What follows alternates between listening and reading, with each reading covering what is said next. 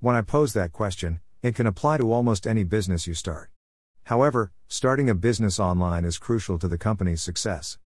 One of Shutter Media's core services, e commerce consulting and coaching, helps future e-tailers build businesses that they can become self-sufficient and not have the 9 to 5 job that most of us have been a slave to in at least one point. My point of these blogs is to educate and entertain your way to find what will work for you to build a business. As you start your business, you need to know is how to do your research. It's not as simple as hanging out your shingle for your business. It takes time, and lots of it, some money, and knowledge of the business venture.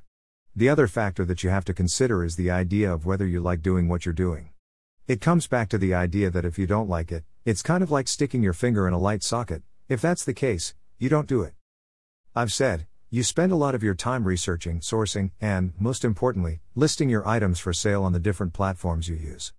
Most people like to think that being a reseller or e commerce retailer is an easy go. If you believe that, I have a bridge to sell you.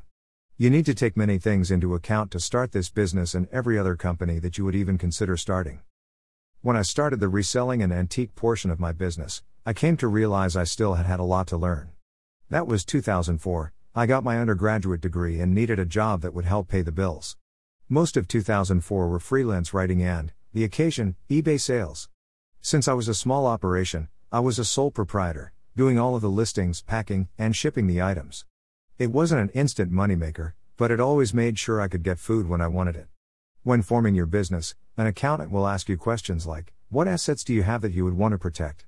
If you have a house, generally you should get at least a single person LLC. Any accountant or CPA can get you started with the formation, for everything else, drop us a line.